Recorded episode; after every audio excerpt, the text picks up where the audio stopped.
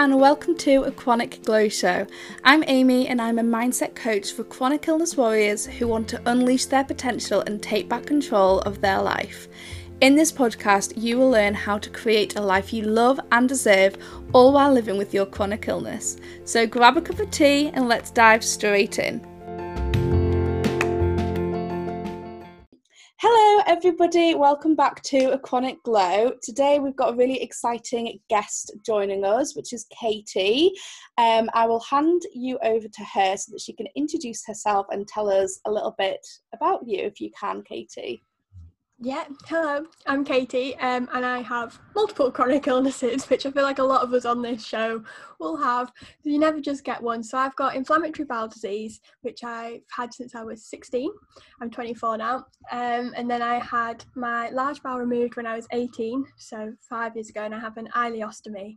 Then I also have some kind of fibromyalgia, chronic pain, chronic fatigue, which is still in the diagnosis process, which is lots of fun, especially in a pandemic, but it's fine. So, yeah, that's me. Brilliant. So, can you tell us a little bit about sort of what you do? Obviously, you've got um, your Instagram, you've got various things, projects going on. Could you tell us a little bit about those, please? Yeah, so I've had my blog KTMY since since oh since I got my stoma, so five years ago. Um, and on that, I kind of started to explore what well-being meant to me with a chronic illness because so often when you see well-being accounts it's all of these like super fit super healthy super skinny people who are like going to yoga five times a week and can run marathons with like no effort when in reality when you have a chronic illness or even if you don't and you're just kind of a normal person, that's not necessarily very, I don't know, achievable, maybe is the right word.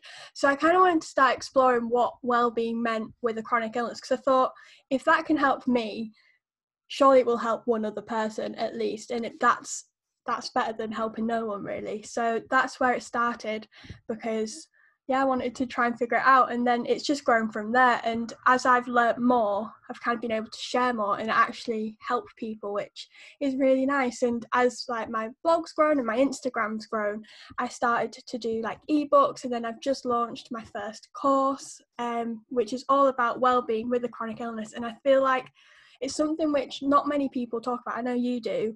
Um, and there's a few others, but really i think people are scared to sometimes say well-being with a chronic illness because it can get like poo-pooed being like that's not going to cure me. I'm like it's uncurable and it's like yeah i know that we can't be cured but you can make life a lot better with mm. well-being. And it's not just a physical thing it's in your head isn't it? Like getting over those mental blocks. And i think that was something i was really passionate about showing that well-being is for everyone. It's not just for like a certain elite super group. It's for all of us. Yeah, I definitely agree. I think there's there's almost this sort of mindset that you get a chronic illness and that's your life decided for you and you can't live it and that you can't do this and you can't do that.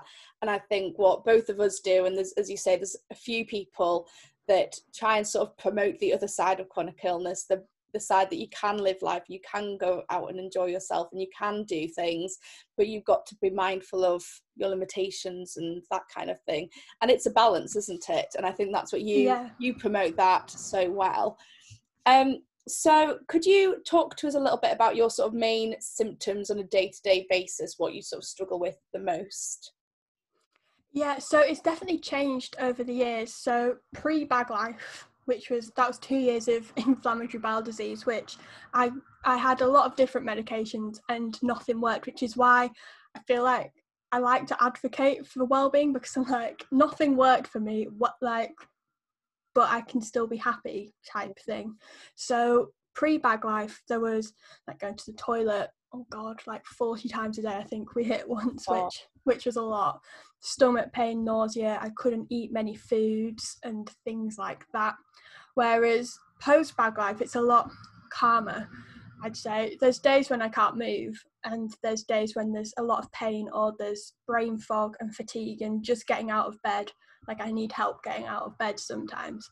But I like that that's the calmer side. that sounds a bit weird that that's the calmer side. Um, I also have, because of my surgery, I have a hiatus hernia, which is like where the diaphragm is and there's something. I'll be honest, I don't fully understand what a hiatus hernia is, but it's something to do with like the flap opening to the stomach um, and it was caused by strain from stoma surgery and probably lifting too many heavy boxes. And with that, I get a lot of acid reflux, which isn't fun. I struggle swallowing sometimes, which also isn't fun because I like to eat a lot. but that's that's that one's a little bit that's quite new that bit where trying to get used to dealing with acid reflux, which yeah, it's not always the best, but mm. it's one of those things. You get used to it, don't you? you forget what's normal sometimes. I remember before yeah. I had my surgery, um, I got I was I was going in for like a second round of medication, and the specialist nurse was like, "Do you need? I think you might need to come into hospital." And I was like, I don't know. She goes, This isn't normal. I was like, What do you mean? Going to the toilet 40 times a day, not being able to eat, being in quite a lot of pain. What do you mean that that's not normal? I was like, I thought that was. And I feel like that's the thing with chronic illness. You forget what's what what's normal and what isn't and people get quite confused by it when you're like, Yeah, that's normal definitely you kind of adjust to that new way of life don't you and i i definitely can catch myself sometimes thinking like I don't feel like I'm ill anymore. I feel like I'm fine. And then I look at like my friends or my husband or whatever, and I think, oh wait, hang on a second, but I'm fine because I'm going to bed at seven o'clock every night. I'm sleeping like yeah. 12 hours a night. I'm actually only doing like two or three things a day rather than like the 10 things somebody else can do. Yeah. And, like that's why I don't feel ill because I'm managing in such a way that I'm not flaring but then yeah. you kind of do forget that you're ill sometimes because you're like but that's my yeah. normal that is for me that is normal to be able to not well not be able to do this that and the other um but when yeah. you actually compare it to somebody else you're like oh yeah yeah okay yeah it's also like sometimes like my mum goes running and i'm trying to i'm trying to run with her but i'm in like the lowest group i tried to go into like one of the higher groups and then couldn't move for a week so I'm like, gets up the next day and being like, I feel great. And I get up and I'm like, eh, I can't eh, move. I'm not, yeah, I can't move. I might need some help. And like going, I'm like a slow motion, like runner, just like walking down the stairs, like really like, it's like every step is very thought out because it's like this. I don't know if there's like a connection missing sometimes from my head to my legs where it's like a real like,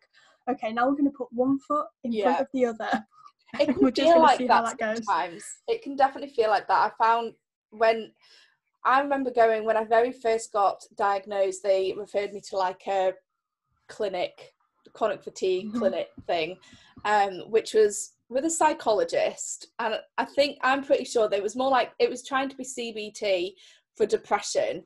But the, what they were missing was that my symptoms were very much physical. And I remember her saying, "So what happens yeah. when you get up in the morning and and you're you, you're on a bad day. And I remember saying, well, so if like on a normal day, like an average day when I'm not ill, I would maybe reach out, put the light on, get my phone, get out of bed, go to the toilet, brush my teeth. You just kind of like the certain things you do automatically. When you've got a bad day, when you've got a chronic illness, all of those steps you've got to like consciously think about okay what do i need to do yeah. next i need to put my arm out pick my phone up then I need to swing my legs over the bed. And it's very slow, very methodical. Um, and the yeah. psychologist couldn't understand this. I was like, "Isn't this your job to understand this?" But she couldn't understand. She was like, "Well, why don't you just put your your hand out and get your phone?" I was like, "Yeah, but that's the point. I can't do that. Like it's it's very like it's a very methodical process that you've got to go through, and it's like your body doesn't run on automation anymore you've got to think about yeah. every single step every single movement to be able to do it and move forward to the next step where most people would just all those things like the little tasks they just do it. Yeah that's such a good explanation of it. Like i've never heard someone explain like that. I'm like yes yes that's exactly what it's like. Yes. I, I, think um, oh i remember explaining and it's purely because of that experience with the psychologist and me having to really think about how to explain it to her to be able to get her to understand because she was just assuming that I could just wake up and put my arm out and get something and just swing my legs over the bed and do, do it. And i was having to really think like how can i make her understand this? Because yeah. it's not that doesn't happen for me. I wake up and i'm like what do i need to do? I need, to, and it's very like slow, very, and but again, that's something you adjust to. Now, I yeah, that's kind of my normal. That's my normal, like having to think about what I need to do in the morning. And if I find myself doing things in automation, I'm like, great, I'm having a good day. And the minute I have to think about it, I'm like, okay, that's my signal to slow down, to rest. Yeah, one hundred percent. Yeah. And it's horrible those days when you wake up and you're like, you've had like a run of a few good days, or even Yeah. maybe like a few good weeks, and then it hits and you're like, here we go again. Okay, Yeah. let's let's get back into it. How do I do this again? Yeah. What what's next? What can I cut out as well? I always try and think like, what steps can be cut out today? Because is it ne- uh, mine is is it necessary to have like a seven step skincare routine when standing up at the sink is is getting pretty hard i'm like i think i can just maybe wash my face and go sit down somewhere definitely I, I feel like i have mornings where um i have like various morning routines and it's like depending very much depending on how i feel. And some morning routines is i go all out and i do my skincare and i have a shower and i wash my hair and i do all of the stuff. And then other days it's like i get up brush my teeth go to the toilet sit on the sofa. And it's like yeah. it's like it's such a difference. And everything in Yeah. between as well depending on how i feel. So let's talk a little bit about well-being a little bit more. So what Mhm. why is you kind of touched about it on it before but why is well-being so important to you? Why do you advocate for it so much?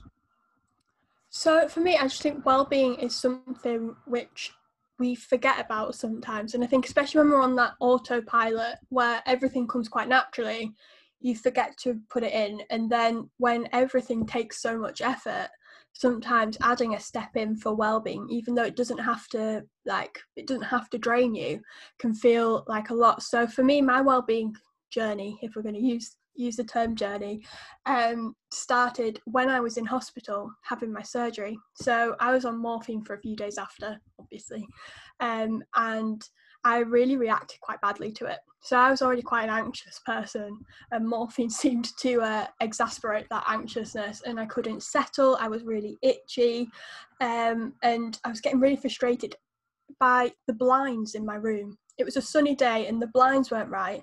And my mum and dad came and my auntie and uncle came.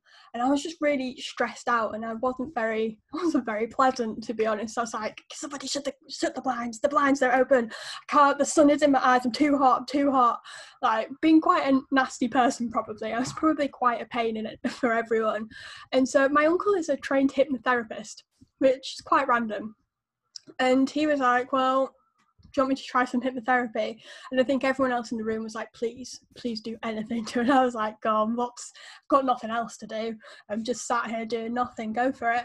And the calmness which came with that meditation was like ridiculous. Like the itchiness stopped. I kind of it didn't seem it didn't seem like the world was imploding on me mm. and it was i think that i didn't realize at the time but that was kind of my first experience of full well-being. And from there i kind of started looking into mindfulness and i got the calm app which is an absolute lifesaver especially when you can't sleep. I love um I, it's just amazing isn't it? Especially i'm a big fan of the harry styles sleep story not gonna lie. Big big fan of that. Um but yeah and that was that was when i started kind of looking more into well-being and i had to build up like so i was i think before surgery i was maybe like a size 10 to 12 which for my height and my age was like pretty normal. Like i was i was i was pretty i was healthy i was maybe slightly underweight but wasn't too big of a deal. But then because i'd spent months not being able to eat properly like i lived off soup and protein shakes mm-hmm. just to try and keep me going. So i was I was clinically anorexic, which I didn't realize there was a difference between like the mental illness anorexia and then there's like one which is just the physicality of being malnourished. I didn't realize that that was. I'm, I panicked when I saw it on my discharge notes. I was like, but I want to eat. It's thinking that there was something wrong where there was something wrong, but there wasn't as well. Yeah. So I had to spend months trying to build up because I was I was tiny. I was maybe seven, six or seven stone. I was severely underweight, um, especially for my height because I'm quite tall. Um, so I had to work on ways to get my food, like my weight back up, trying to build muscle back up because I'd been a dancer and then not moving. For I'd lost everything, and that was when I started looking into different like foods and eating for like well-being and and making sure I was like nourishing myself, which did include chocolate, included a lot of chocolate, and it was that thing I had to reintroduce foods back into my diet quite slowly, and it was all of these things kind of accumulated to going down this well-being rabbit hole. And having gone through that process i then nat- my natural thing was i'm going to share it with everyone. I'm going to yeah. let everyone know what i'm doing because i think maybe maybe because i live in a small place and it was that thing if people saw me looking a bit rough and they needed to know but i didn't want to tell the story 10 15 20 times on one trip so that was where the sharing element started. And from there, yeah, that's how I got into well-being. And the more I kind of look into it, the more you see, oh, it doesn't have to like absolutely drain you. There's things which fill the cup up rather than empty the cup. And that's what I really like to focus on those basic self-care things which you can do from your bed because that's always nice when you can do things from your bed or from the sofa. Definitely, definitely. I've always got things that I can do. If I can't leave the bed today, I have like a bank of things that I can still mm-hmm. do. Um, so you kind of mentioned a couple of things. You obviously started you well, you did the hypnotherapy, nourishing your body with food. Um, what else have you done to sort of reach that state of true well-being? What's worked well for you and what hasn't worked? So I think knowing the times which I'm the most productive. So I'm really good in the mornings doing work, I guess. But if I tried to do a yoga flow right now, because we're filming this at what, like 10, half 10, if I did a yoga flow right now, I would not be able to move for the rest of the day. But if I do that in the evening, I'll feel really good and then I'll have a good night's sleep. So it's things like that, knowing what times things work well for me. And I think finding exercise which works for me maybe has been the hardest, partly because I used to be really active when I was pre pre illness, which is quite hard to I find it quite hard. I don't know about you to sometimes distinguish between pre illness and yeah. kind of chronically ill especially because i was six like 15 16 when i became ill and it's like you're comparing yourself to like a child version of you and you're an adult. I'm the same. I got glandular fever when i was 16 and that that was like the start of yeah. my chronically ill journey. And so i'm comparing myself to when i was doing my gcse's which is yeah. 10 years ago and it it's unrealistic because even without a chronic illness that would have changed yeah, and I think once I, think I only really realised that maybe maybe even like like to the latter end of last year, I suddenly started realising, Katie, you are comparing yourself to like you as a young teenager. You're completely different. Like chronic illness or not, you're co- completely different. Um, which I think maybe was why I was struggling to find exercise which worked for me, and because like I do get really tired quite quickly if I do the wrong type of exercise that's why I've learned to do it in the evenings rather than the mornings, which can sometimes be hard. And sometimes it is that thing. It's like listening to your body and being like, you know what, today is not not a day to do that, and just kind of have a rest and giving yourself permission to have those rest days and rest hours well, more like rest days to be honest. um, yeah, yeah. So that's definitely two bits of well-being which have really helped. And journaling, I think if anyone follows me on Instagram, I'm like journal, journal, journal, and like gratitude journals, and just it is that thing. It gets it out of your head onto a piece of paper. When you see it, you're like, you know what? It's not maybe not quite as big a deal as you thought it was, or you can be like, okay, that's how I'm feeling today how and then you can kind of come up with a process to like get over it almost definitely i i do the same with um journaling gratitude. I feel like for me when it's all in my head that's where i just i can't then function. It just stops me from doing mm-hmm. anything. So just having a notebook and just getting it all out in whatever way that is really helps yeah. me to just sort of find that sense of calm and that sense of peace within yourself to be able to then move forward. I think that's always it for me. Like when i feel like i'm i'm stuck it's because i've got too many things going on i need to get it all out yeah. on paper and then i can move forward in a more like focused way. Um, yeah, definitely. And the same thing about the ener- energy and the exercise. Um, I've found I'm a bit the opposite. If I don't do something in the morning, it doesn't happen.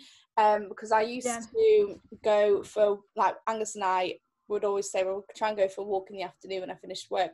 By that point, my legs are basically done for the day. Like, and I love being mm-hmm. sat at the desk all day, but I just physically cannot put one leg in front of the other, even standing to make tea. Yeah. Struggle. Um, so I have to sort of, but at the same time, if I do too much in the morning, then I then can't do anything else. So it's finding that balance. And for me, just going on a short walk or doing some gentle stretching is the probably yeah. the only thing I can really do in the morning, unless I'm, if I haven't got any plans for the day, I could do a bit more, and sometimes I will. But if I want to have a productive day, I find like 15, 20 minutes is like enough of really gentle exercise, walking, stretching, and then I can yeah. still do something for the rest of the day. But it is, it's taken me years to find that balance and test different things and try different times, try different exercises and learning from your mistakes and then trying yeah. something else. And everybody's yeah. different. I think that's that's what there is no right or wrong. There is no you must do this and you must do it this way and this many times. It's just finding what works for you and your body and your illness. Um yeah. So what has helped you sort of feel more in control of your life your health sort of just generally? Oh that's a good question. That's a big question. Is there anything um, i think you're more in control um do you know i think having those like well-being rituals like you know about like morning routines and i have like an evening routine and i try as best as I can to kind of start my day and end my day kind of almost on my terms. However, and if that is doing like a really basic version on on the high pain days or a quite extravagant one when you're not as in much pain kind of thing, they definitely help me feel like I've got a bit of control and having like I have a list of things which make me feel good and I have starred next to them the ones which are like high energy and the ones which are low energy. So I've always got like a bank of things to go to to kind of like make you feel a bit better. Um, I think the other control thing is I have I have a dog and I love my dog and dogs have to go for walks mm. and he's quite an energetic dog so he has to go on two walks a day. And like for as long as for well with, as long as we had our old dogs as well, I would go on the walks with my mum and when I was flaring really badly, I would still go on those walks, but I would never go on my own if I was in if I wasn't very well because it's always good to have someone with you. And that like even if it was 10, 15 minutes, knowing that I had that to do that day and even if that was the one thing I do in a day, that I've taken my dog for a walk, I think that's that's helped a lot. Just having that routine and kind of being like, well, whatever whatever happens, he needs to go out. So like you can't you can't not do it. Sorry sorry body it's like you've got to go do it even yeah. if you're going it like so slow. And he's really good because he kind of knows when you're in a when you're having a good day and a bad day and he goes at your own pace which is quite nice for a very bouncy dog. But so yeah, yeah. having those sort of non-negotiables that you do regardless of whether you're ill or not and making them manageable for you and maybe adjusting slightly yeah. on how you like you say if you're not well it might be 10 15 minutes if you're feeling really good it might be longer um, but definitely yeah. those sort of absolute non-negotiables that you do every single day is like little rituals as you said that make sure that you're still feeling like you are in control of your life because i feel like control is such a big thing within having a chronic illness because in so many aspects you are completely out of control and um, i know for me and a lot of people i know for a lot of people with me i don't know whether it's the same with other people with chronic illness but um, it's like the type a perfectionist type people that tend to get me i don't know whether you've heard of that before but i can definitely no. i can definitely relate i think i read something and let's say i don't know how much like is that truth or isn't this but when yeah. i read it i was like oh my god that's me i i am that like people pleaser perfectionist want to do everything to the max want to be in control yeah. of everything um and when you've got a chronic illness you lose a lot of that and so just finding little things that you can control is really helpful just to make you feel better about your health and your life. Um, yeah, that's really good. Definitely. I think another thing which helps me get control, and it's a bit of a weird one, is accepting the fact that you can't control everything and accepting the fact that it's not necessarily anything I've done which then causes the flare. Because I used to be like, well, the reason I'm flaring is because I had that McDonald's two days ago. Or it'd be like, the reason I'm flaring is because I did this, this, and this. Whereas when I kind of flipped it and was like, well, you're going to flare anyways. But if you can do things which are going to maybe help minimize that or or are going to help because i always think well-being things kind of do help manage your chronic illness quite well um, but that doesn't mean that you're not going to get the flare ups. I always think that as long as you're kind of giving yourself the best opportunity, then it is what it is. But don't not do things just because, oh, that might cause a flare. If yeah. it's something you really want to do, then it's like, okay, then there's a chance, there's a chance, but that's not the be all and end all. There's there's no like yes if you do this this will happen and realizing that was was a big thing i think for getting control back because it meant that i kind of gave myself permission to live a bit rather than yeah, be think- constantly scared you feel guilty, don't you? And I remember at the very beginning of my chronic illness journey. I'm, I'm not sure about the journey part, but I feel like it's a bit, I feel a bit cringe. Um, but yeah, I feel like at the beginning, I felt very much, and I felt guilty on behalf of my body for making it ill. Um, and then guilt mm-hmm. would then take up so much energy that that would as well make me ill. And it was just like a vicious cycle where if you just kind of, as you say, accept, okay, I'm not well today, stop worrying about X, Y, Z and what's caused that flare and this, that, and the other, and just be like, okay, this is my body's way of telling me I need to take a break, I need to slow down. It's time to invest in some self care, some well being practice, and just have time for yeah. me, rather than worrying about what's caused it and why you, why, what you're missing out on, and this, that, and the other. Just be like, okay, I'm listening, I'm resting, I'm gonna, yeah. I'm gonna take the hint, um, and letting your body go through the motions of having a flare I feel like that's much better for your yeah. mental state, which in turn helps you kind of move past the flare up. Yeah, so for me, I realised that one of my biggest kind of trigger points wasn't anything that I necessarily did or ate or kind of it was it was a stress thing. So my whole kind of inflammatory bowel disease was triggered by this massive stress event in my life when I was 16 and um, when my dad was really ill.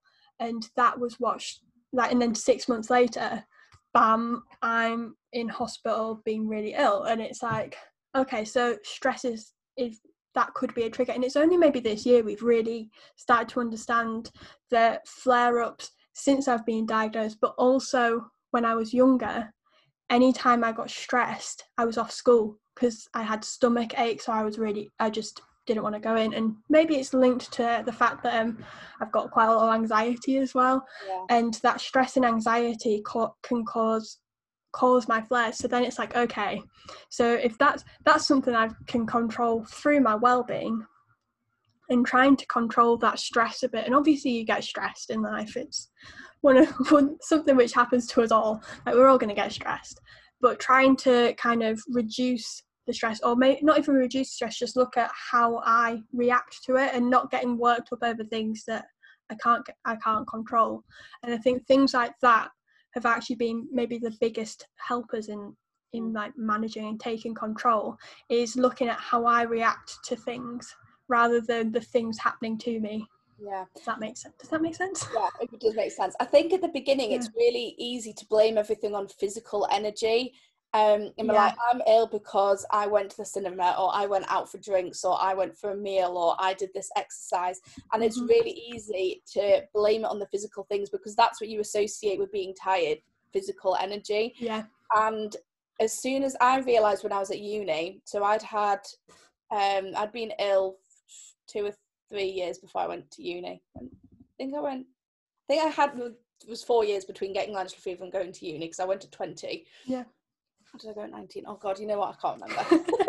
all merges into one. It's like when you look back at uni now you're like, it's so long ago. I realised that after every assignment, I I'd, I'd hand the assignment in and I could almost guarantee the next day I would be ill. Um, Mhm. bearing in mind doing the assignment, I would barely leave the house. I wasn't really doing much exercise because all of my energy was going into this assignment. And I suddenly realised because pre university, I would have exercise. I would go out and I'd do this, and it would all I'd kind of all merge into one. Mingle. And then all of a sudden, I was finding myself flaring when I hadn't really exerted much physical energy. It was more mental energy, and I was like, "Hang on a second, right? I need to do something about Mhm. this." Um, and as soon as I made that switch, it was much easier for me to then manage it because I realised that actually, if I managed my stress and managed my sort of mental health and the anxiety and the overwhelm, that in turn would help manage my physical symptoms. And I think making that Like that kind of connection. making that connection was so important for me to actually manage everything and manage my symptoms and understand why I was ill without playing the blame game. Um, because I think, feel like I stopped doing a lot of physical activities because I'd be like, that's going to make me ill. I can't go out. It's going to make me ill. I can't do this exercise. It's going to make me ill. And as soon as I realised actually they probably weren't making me ill, they probably weren't helping, but they weren't making me ill yeah. it's a combination of everything, mainly being stress. It just Yeah. was a game changer um, because I could actually work with that. Um, but yeah, so um, you recently launched your ebook, Learn to Live Mm-hmm. Well. Could you talk a little bit about the seven pillars of well-being that you talk about? Obviously, I bought the ebook and Yeah. absolutely loved it. Um, and Oh, glad you've enjoyed it. I'd never really heard about the seven pillars of well-being. So could you just talk, talk us through those a little bit? Yeah, no, I can't remember the doctor's name, but it was as I was researching well-being, and I, that was it was maybe as I started to shift the focus of my blog a bit because I was like, I didn't want to just talk about chronic illness because I was like, when I'm having, it, I started to feel guilty having good days because I was like, oh, I'm a bit of a fraud when that's not the case. like, I don't have to be ill all the time just for Well, content was, actually, was what I realised. So that was why I made like a conscious shift to well-being because I was like, well, that's something I personally want to focus on in my own life. So if I then shift my blog, then it's content and I'm making myself feel good.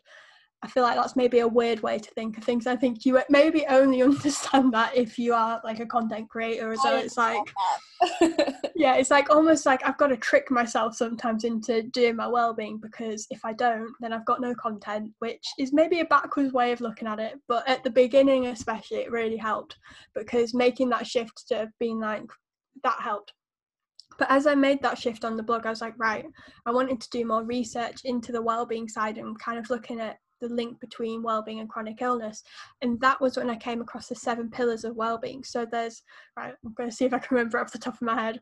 It's physical well-being mental well-being environmental well-being social well-being intellectual well-being spiritual well-being and then i added i added the seventh one. This is my own my own little thing which was digital well-being because i think in as we live we live so much online now and if your feed isn't making you feel good like how many people go onto, onto their instagram and you're scrolling through and you just feel a bit rubbish?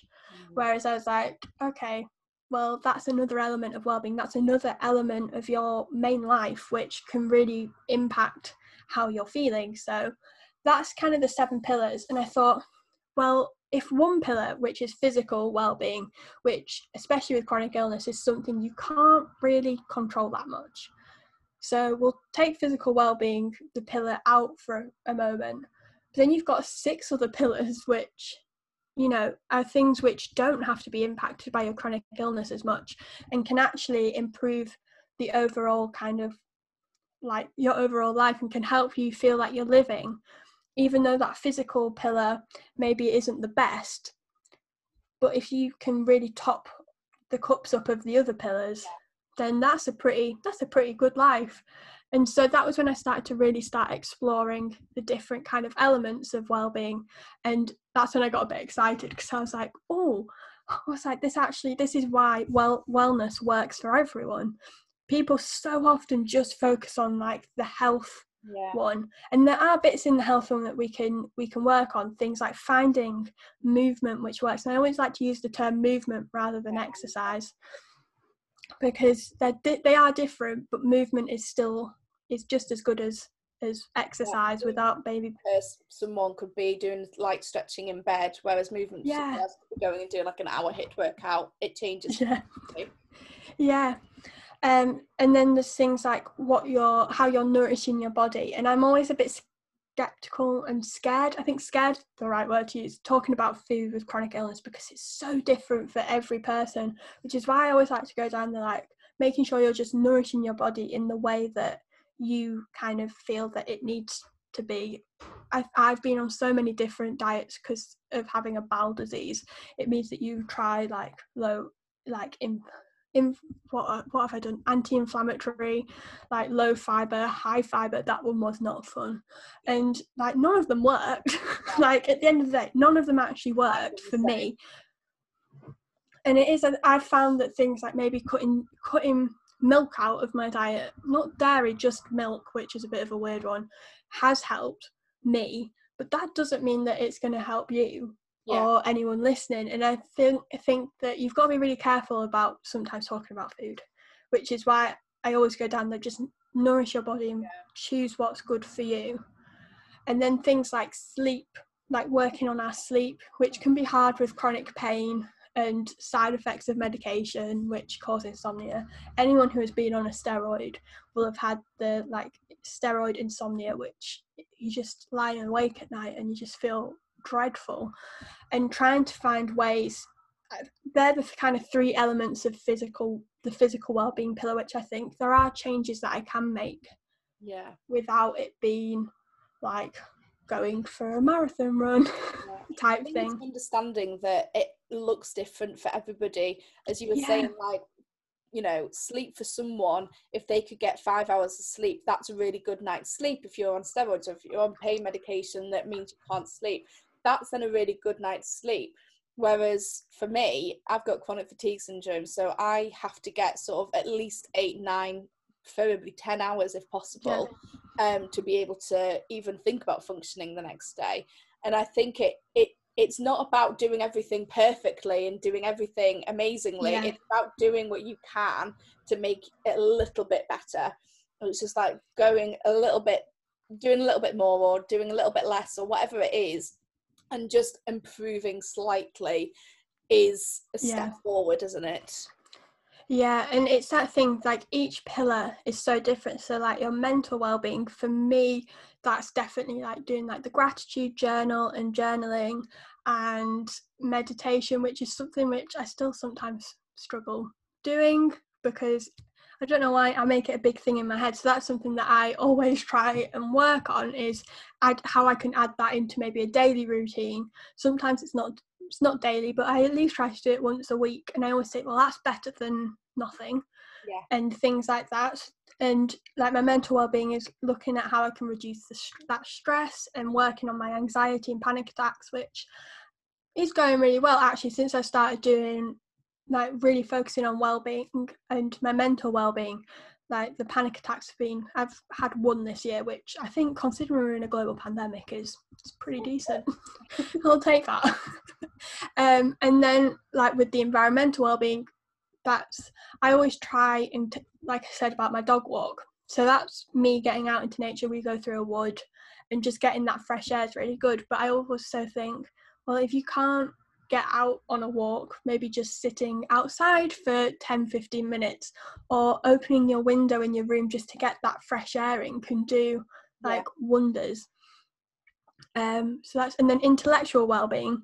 That one is like maybe it's reading a book or watching a documentary on Netflix type thing. It doesn't have to be it doesn't have to be this massive thing. It could just be like listening to a podcast, TED talk, whatever kind of makes makes you feel good kind of thing and where you're learning but you don't have to you don't have to like use your brain too much Yeah. type thing. Yeah, you don't have to sit Yeah. and do 10 journal articles on Google Scholar. Yeah. yeah, you're not going back to uni for it. You don't have to have any kind of educational element to it. It's just maybe it's uh, like any kind of thing which interests you. Yeah. I Yeah. think for me, um, it definitely comes down to doing a little bit of something is better than not doing Yeah. it at all. And a little Yeah. bit. I mean, I through lockdown, I really struggled with going out, leaving the house at all. Like I got to a really Mm.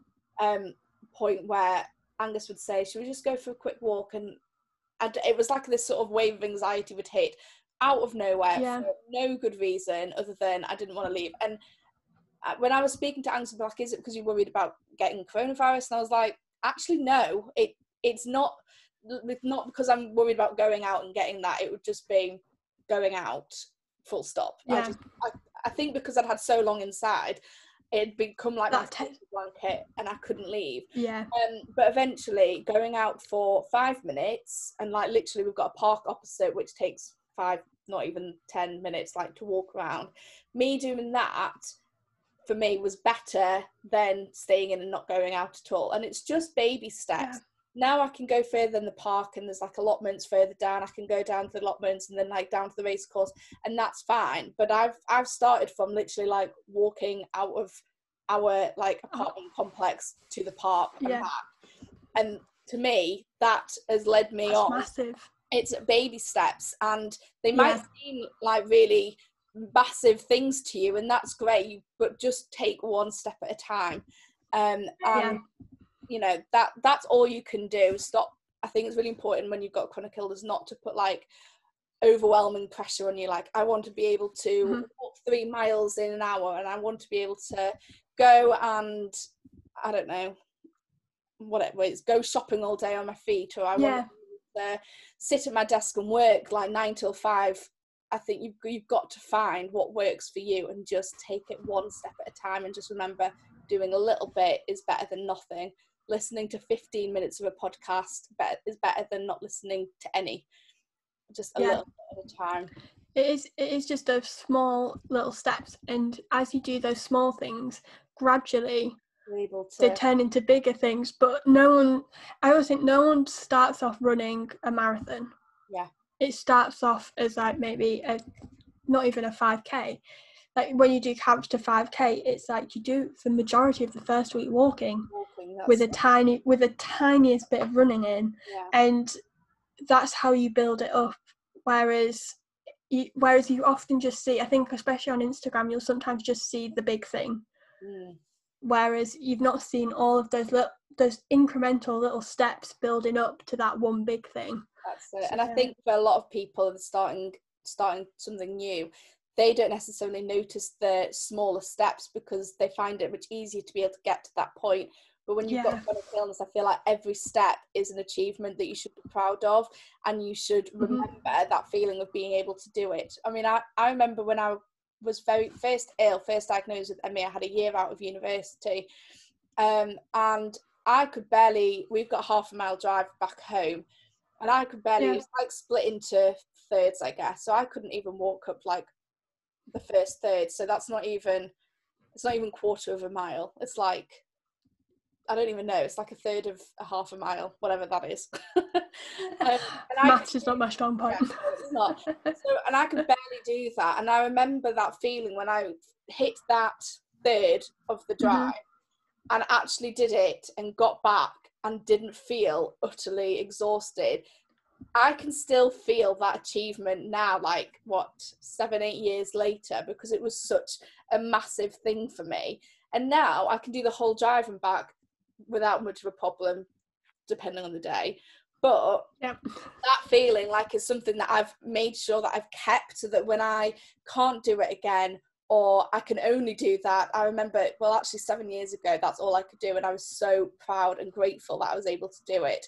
And so now, when I can't do it, or if that's the only thing I can do, I can still feel proud and grateful that I've been able to do it.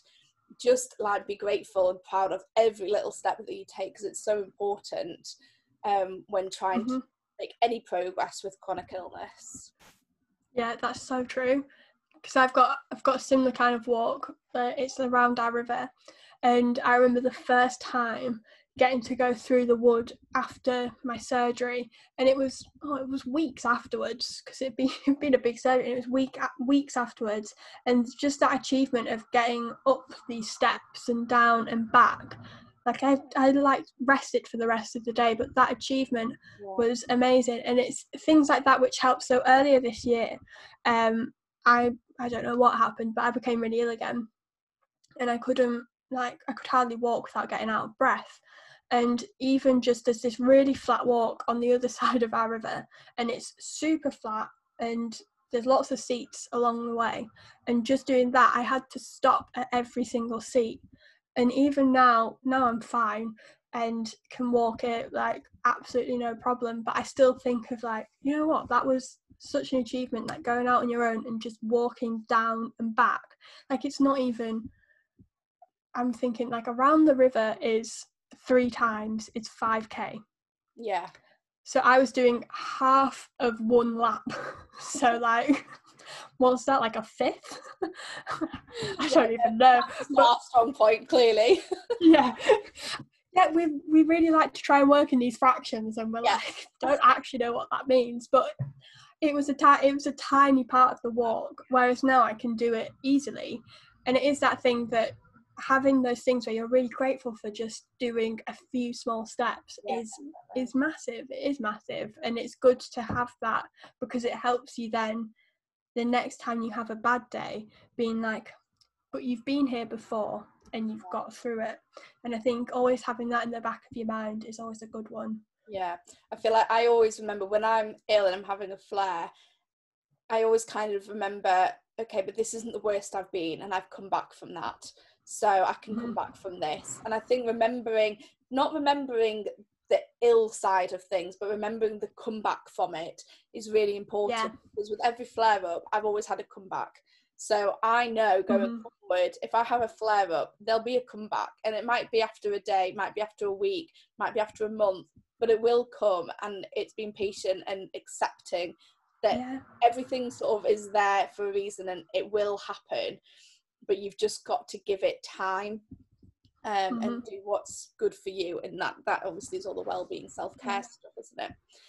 So Yeah, we've talked for 45 minutes, which is great. um, to finish off, one question I'd like to ask you is what would be your biggest advice, so your like top tip to someone who has just been Mhm. diagnosed with chronic illness? Um, I feel like there's a lot of different tips you could give. um, but I'm trying to think of like the top one. Part of me, which maybe goes against what a lot of people might say, is don't Google it. Mm, don't don't fall down the Google rabbit hole because I did that when I first got diagnosed, and I think that once you've got past the NHS bits, which can be scary sometimes, um, but also at least that's proper information. And then it was some random website like, do you know, it might have even been a chronic illness blog, which then is like, like it's they're not all great, is what I'm gonna say, because it was one about life with ulcerative colitis, and then one of it was you will lose friends. And I remember like absolutely freaking out about this, and to the point where I sat my friends down and had this really serious chat at 16, and they were like, "What are you doing?" like, okay, we'll we're like we're, we will we'll be here for you, but you're not gonna like lose us, and they're still my best friends now, like eight years later. Um, so yeah, I think maybe try not to Google it, and it, or if you are googling it, just be mindful of the content you're consuming surrounding it. So go on Instagram, and if you're going to follow like chronic illness accounts like us, like we have, there are some really good ones out there, and there's an amazing supportive community. But make sure you're not following the other side, which is like a really like it can bring you down. It's like the worst bits of chronic illness, and I think there's something I've because I've I follow um as you say people chronic illness from the community that are very supportive, very uplifting, yeah, very sort of empowering, and there is this other side, and I feel like it's I don't this sounds bad, but they kind of just document all the bad parts, and it's yeah, it's like they sort of dramatize it and and it's literally it's just always saying this has happened and that's happened and this has happened. And they're not really sharing the the lessons they've learned and how they've overcome it. And and I think that for me is is whether it's an unfollow for me. If if I'm never seeing any like positive side yeah. of it. It's the balance element, isn't it? Again, whereas it's the sharing it is reality, but also sharing the sort of you can come back from this kind of thing. Um, yeah, I was in a. I don't know about you, but I if I imagine that there's ME Facebook groups for people. So I joined a lot of stoma, and actually the ones which I found the hardest were the inflammatory bowel disease ones, and even like some of the official ones from the official charities. I found really hard to be a part of because you were seeing stories from people who were a lot worse from, than you, or in a completely different like Mm. flare up to you and reading that and being absolutely terrified that that was going to happen to me which was then why i kind of turned away from ones where i think facebook groups especially because it's people asking for advice or sharing pictures or stuff like that and it, it's just too much. So it is that being really mindful of what you who and who you're following and kind of the message they're mm-hmm. trying to send. Because I don't know about you, but I have kind of a, my personal kind of thing with when I'm sharing the bad side and like the flare ups is a lot of the time I won't actually share whilst I'm in it. A, because I've not got the energy to do it, but B, it's like, well, I don't know what I'm going to learn from this. And just showing someone like a really bad flare up isn't necessarily going to help anyone. Yeah. And it could actually be detrimental. Yeah. Yeah. I, um, that that's a really good point because if I'm sharing anything about bad flare up or the sort of darker sides of chronic illness, I always want to try and share it alongside a message of a lesson mm. or something like this is what I've learned from it or a reminder or just something that it's like, okay, I've had this really, really horrible week, this, that and the other. I really should have put my laptop on do not disturb. I had to do that um, but yes, okay, all of the bad stuff, but I've come out of it feeling this, this, this, this is what I've learned from it, this is what I've reminded myself of, this is how I'm getting myself out of it. And I think that's really important than just showing I'm really, really ill and I feel yeah. and this has happened and that's happened and I've got to go to the hospital again and there's nothing good mm. out of it. I think there is a there is a balance and I know the people in the community that sort of I follow, it's very much sharing that balance. And that's why I enjoy following yeah. Because it kind of gives me um, that uplifting, and power, powered feeling that I need to be able to carry on rather than that yeah. gloom, gloom and, oh my God, I'm never going to get better because that just contributes to your feelings of overwhelm.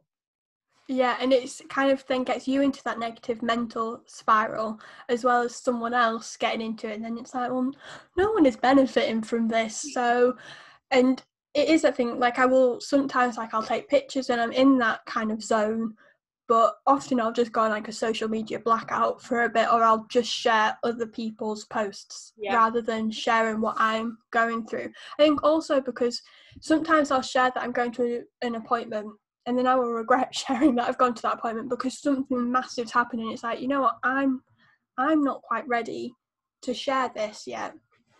Like I definitely got it when like earlier this year when I went for an endoscopy and found out I had the hiatus hernia and I documented it all in real time, which in hindsight I maybe wouldn't have done because then I was getting loads of questions from people asking about it and kind of mm.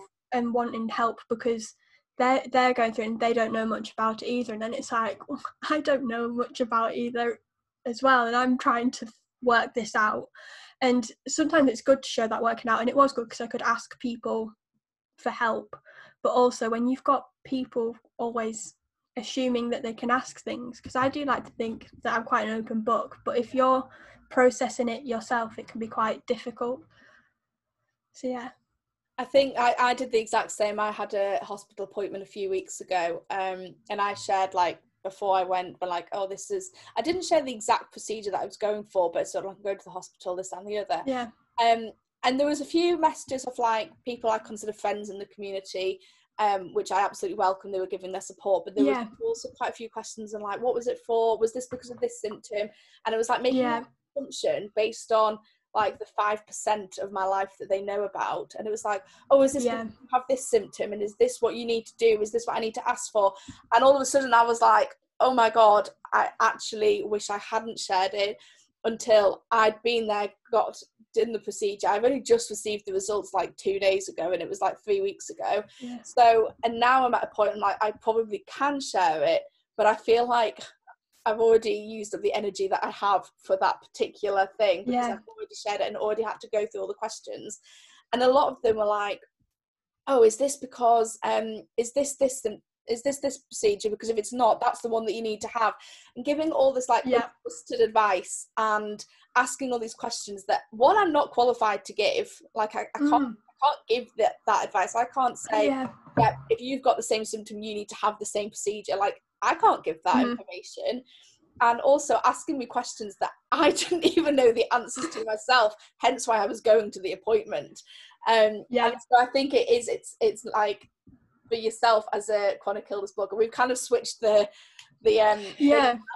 the advice. as a chronic illness blogger, like a two part thing. yeah be mindful of what you're putting out and make sure that you have the energy to be able to carry through any any follow-up from that um i think you've always Yeah.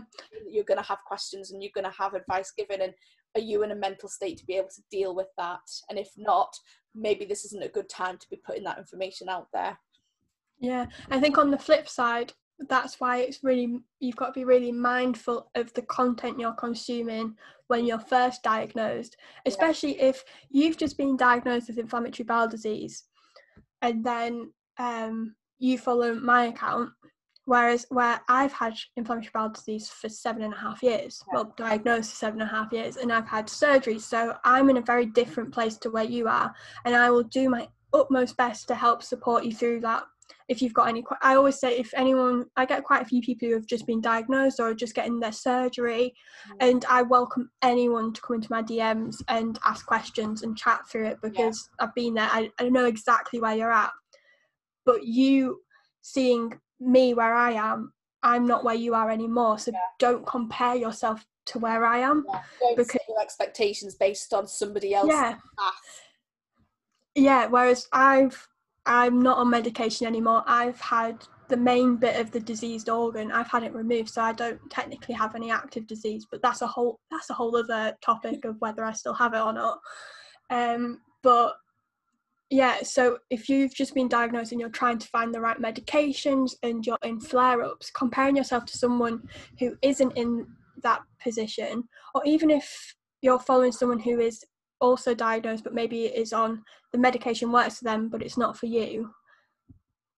It's not trying don't compare yourself to other people because everyone even if you have the exact same symptoms how you react is is different to them and different medications will work for you and not for someone else and vice versa. And yeah. I think that's what's really important when you're consuming content, especially chronic illness content, is is that you can't compare like for like. yeah it can be very overwhelming and lots of conflicting information you've got to make sure that what you're consuming is you're either mindful that that's not where you're at and that's okay or you're mm-hmm. consuming stuff that's actually relevant to you and not just sort of scaremongering yourself because that Yeah. might not be the intention of the person who's posted it but if it if that's the reaction from you then that's not content that you need to consume and that's nothing against whoever's posted it it just means it's not Yeah. for you at that moment in time so being very mindful of what you're consuming um Yeah.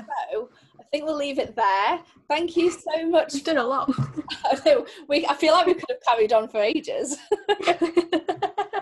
thank you so much for coming on um just before you go would you like to share any current offers where can people find you on social media if they want to come and follow you yeah, so I'm on Instagram at Katie May one and the Katie has two E's because that's how I like to do it. And my blog is uh, www www.ktmy.co.uk and on there you can find I've got two um, Learn to Live Well ebooks. The first one is an ebook explaining all the pillars of well-being into more detail of what we've been talking about today. And then there's a workbook to go with it which has lots of practical actionable steps to take. So yeah that's where you can find me. Fab thank you so much. And we will i will chat to you all another day Thank you so much for listening to today's episode of A Chronic Glow Show. I really hope you enjoyed the episode and feel much more empowered to take back control, say hello to a more positive and healthy mindset, and start living your best life with a chronic illness. Before you go, I'd be so so grateful if you could spend just a couple of seconds to leave a review on iTunes and subscribe to my podcast if you haven't already. I really, really appreciate all your support, and I will see you in the next episode. Bye!